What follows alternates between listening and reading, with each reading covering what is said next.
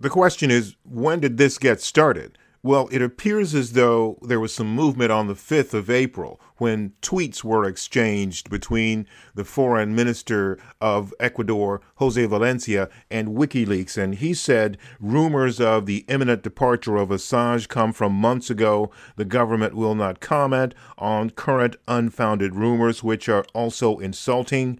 Ecuador makes its decisions in a sovereign and independent way from other countries. This came after WikiLeaks tweeted that there is an agreement between the United Kingdom and Ecuador for the arrest of Assange in, quote, hours or days.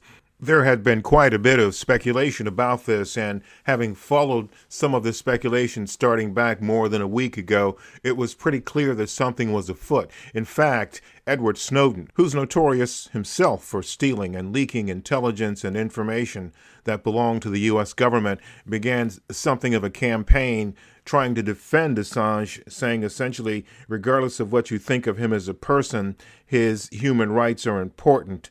And this all came to a head overnight when the British police went in and arrested him. So there's a question about why he's being arrested now because in May of 2017, Swedish prosecutors dropped their investigation into the rape accusation against Assange and applied to revoke the European arrest warrant.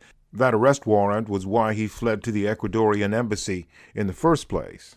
The London Metropolitan Police indicated that an arrest warrant was in force for his failure to surrender himself on bail. So that's still in flux at that point. Another question is will he be turned over to the U.S.? So, why is Edward Snowden speaking up for Julian Assange? It's not clear. We do know that Edward Snowden is in Russia, presumably with the blessing of the Russian government.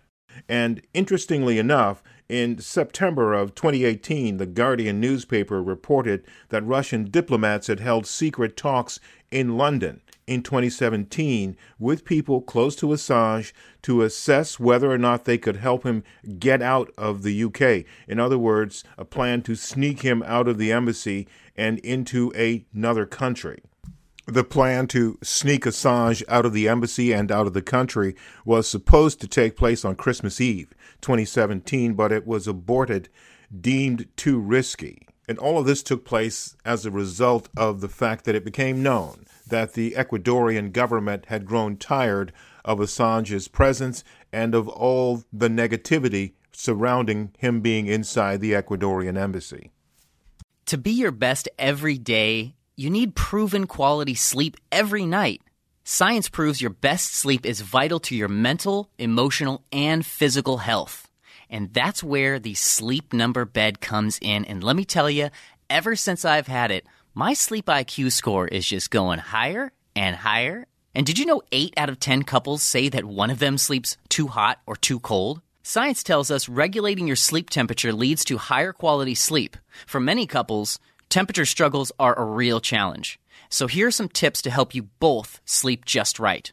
Look for beds designed with temperature benefits, such as the new Sleep Number Climate 360 smart bed that actively warms and cools each side so you both sleep blissfully comfortable. And now save 40% on the Sleep Number 360 Special Edition smart bed, plus special financing for a limited time. Only at Sleep Number stores or sleepnumber.com slash podcast one. Sleep Number the official sleep and wellness partner of the National Football League. Subject to credit approval, minimum monthly payments required. See sleepnumber.com for details.